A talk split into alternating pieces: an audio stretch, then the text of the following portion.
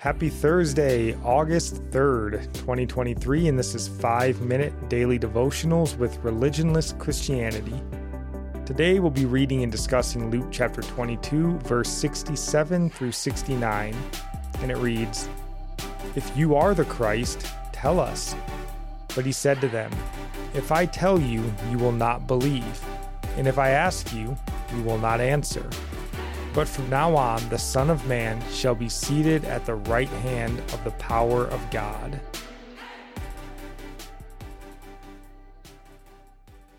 Two things come to my mind as I read this response from Christ to the chief priests and elders.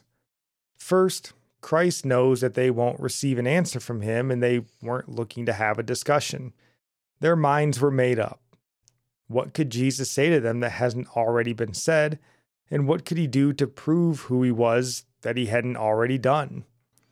They have heard his discourses. They know of the miracles, like raising Lazarus from the dead in John 11:46. They weren't interested in the truth. So not only does Christ know from experience they weren't interested in the truth, we can assume he also just knew because he's God, and that really leads to the second reason Faith is a gift of God. We read uh, this in Ephesians chapter 2 verse 8 and 9. And therefore no one can come to Christ unless God gifts them the faith to believe. John chapter 6 verse 36 and 37 says, "But I said to you that you have seen me and yet do not believe.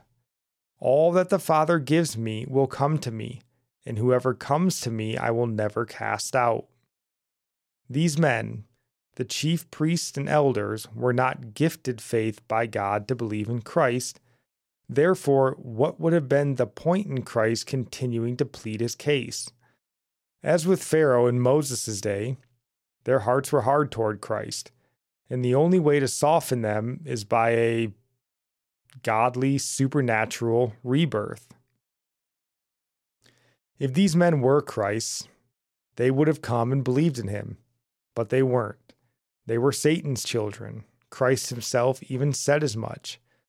They were not gifted faith to believe, and why we don't know.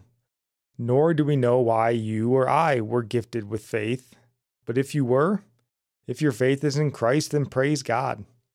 Praise Him that He saw fit to lavish you with such a gift as faith to believe. And these are the elders, chief priests and scribes, those who know God's word, those who are proud of their knowledge of Scripture, of their positions as well. And this really uh, just goes to show you can have knowledge of Scriptures and not know the author of those Scriptures. You are right in his presence and mocking and beating and judging him. They hate the author of those Scriptures they claim to know. Jesus said to them, If I tell you, then you will not believe. Well, that is true. He already did more than tell them, because he has already revealed himself to those that needed to believe. He is finished with his work. He manifested his name to his disciples, and they will be the ones to carry on his message and make more disciples. And our psalm of the day comes from Psalm 115, verse 14 and 15. May the Lord give you increase, you and your children. May you be blessed by the Lord, who made heaven and earth. Our proverb of the day comes from chapter 3, verses 25 and 26. Do not be afraid of sudden terror or of the ruin of the wicked when it comes, for the Lord will be your confidence and will keep your foot from being caught. And I'll end praying for you from Psalm 145. May the Lord show you he is gracious and merciful, slow to anger and abounding in steadfast love, that the Lord is good to all, and his mercy is over all that he has made. May you know the Lord is near to all who call on him, to all who call on him in truth, that the Lord preserves all who love him. God bless.